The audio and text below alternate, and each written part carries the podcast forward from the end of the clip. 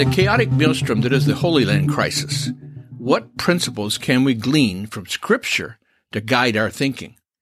Hi, I'm Rex Rogers, and this is episode number 117 of Discerning What is Best, a podcast applying unchanging biblical principles in a rapidly changing world and a Christian worldview to current issues in everyday life. The complexity of terrorism, violence, and war in the Holy Land calls for a thoughtful response. Partisan, ideological, or street protest slogans are not enough. And in fact, many of these are hateful, inflammatory, and clearly not something a Christian should think, say, or promote. The ethnic nature of the conflict, dating back to Abraham's sons, Isaac and Ishmael, Jew and Arab or Palestinian, involves not only nationality, disputed territory, and historic grievances, but also religious or worldview differences, making this violent upheaval all the more complex. Understandably, we point to the October 7 Hamas barbaric attack on innocent, unsuspecting Israeli civilians and arrive at a point of moral clarity. Yes, these needless deaths were perpetrated by evil incarnate, deserving of the harshest retribution and justice. But then, with first the bombardment of urban areas in the Gaza Strip, and the subsequent advance of the Israeli Defense Force into Gaza with non combatants inevitably killed and wounded, and the related humanitarian crises, what is right, just, and morally justifiable gets murkier. But as soon as you suggest any murkiness here, you'll likely hear from Israel proponents saying there is no murkiness no moral equivalency between what Hamas did and what the IDF now is forced to do in self defense, and what Israel considers an existential fight and the realpolitik of justice. Now the war is personal. Many in the Arab world know someone who lives in Gaza, know people who have been killed, and again believe the West, specifically the U.S., is backing Israel to the point of perpetuating the Palestinians and Arabs as second class citizens. While it may be difficult to grasp why the U.S. is at fault here, still, this is how many in Arab countries feel and how they are parsing what's happening. Our best, most trusted, accurate, and powerful source of moral understanding is the Scripture, the inspired, inerrant, and infallible Word of God. Consider these principles that speak not only into our understanding of the Holy Land crisis, but of any and all trials we confront in this life. Number one, God is sovereign, omniscient, omnipotent, omnipresent. So he's never surprised, never uninvolved in earthly affairs. This doctrine is the basis of both accountability and hope. Number two, God is creator and he loves all human beings made in his image, including every demographic. That's Jews, Arabs, Palestinians, Iranians, Russians, Chinese, even Hamas and Hezbollah. This doctrine means that no human being is unworthy, expendable, of no consequence, but a person of eternal value. This is the basis of our understanding of human reason, moral agency, and freedom.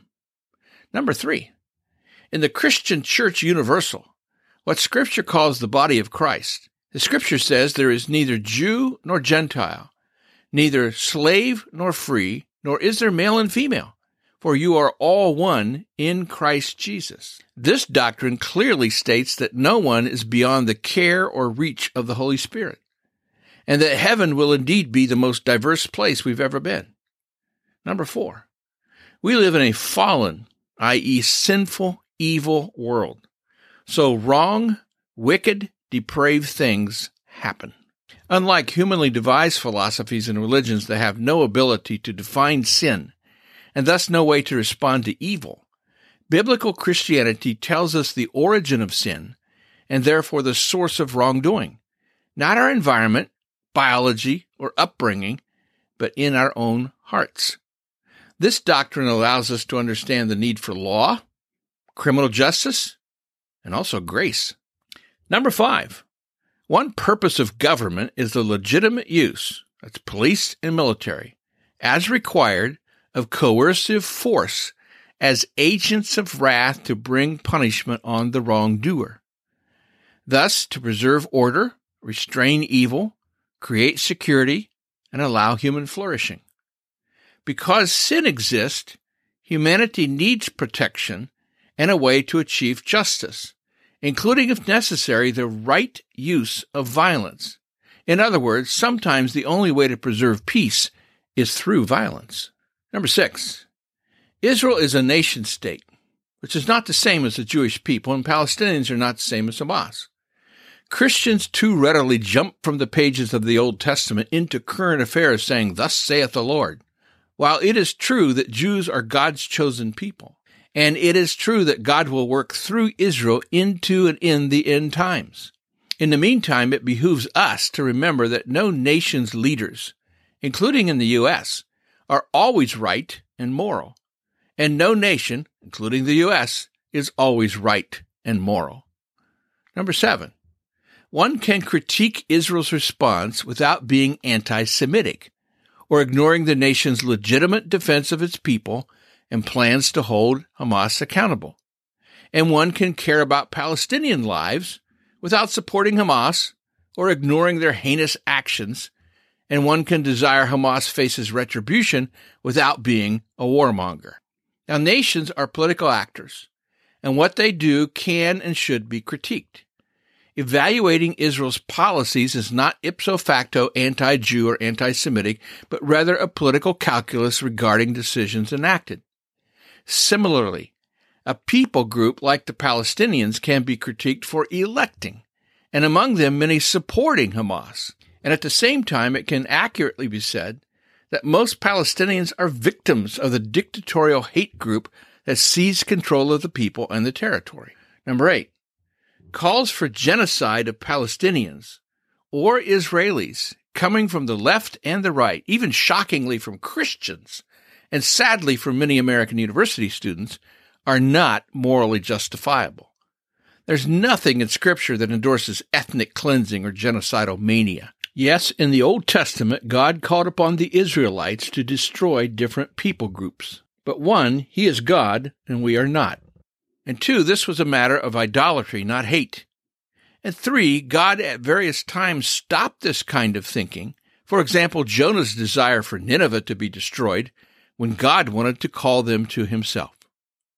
Number nine, God is not the author of evil, but he will even use the evil of men to bring people to Christ. Even in the darkest times, hope and compassion can prevail looking back at the suffering that ISIS brought to millions and that the Islamic government of Iran has brought to its own people, we see that the Lord has used it to open the eyes of millions and to become open to the message of the gospel.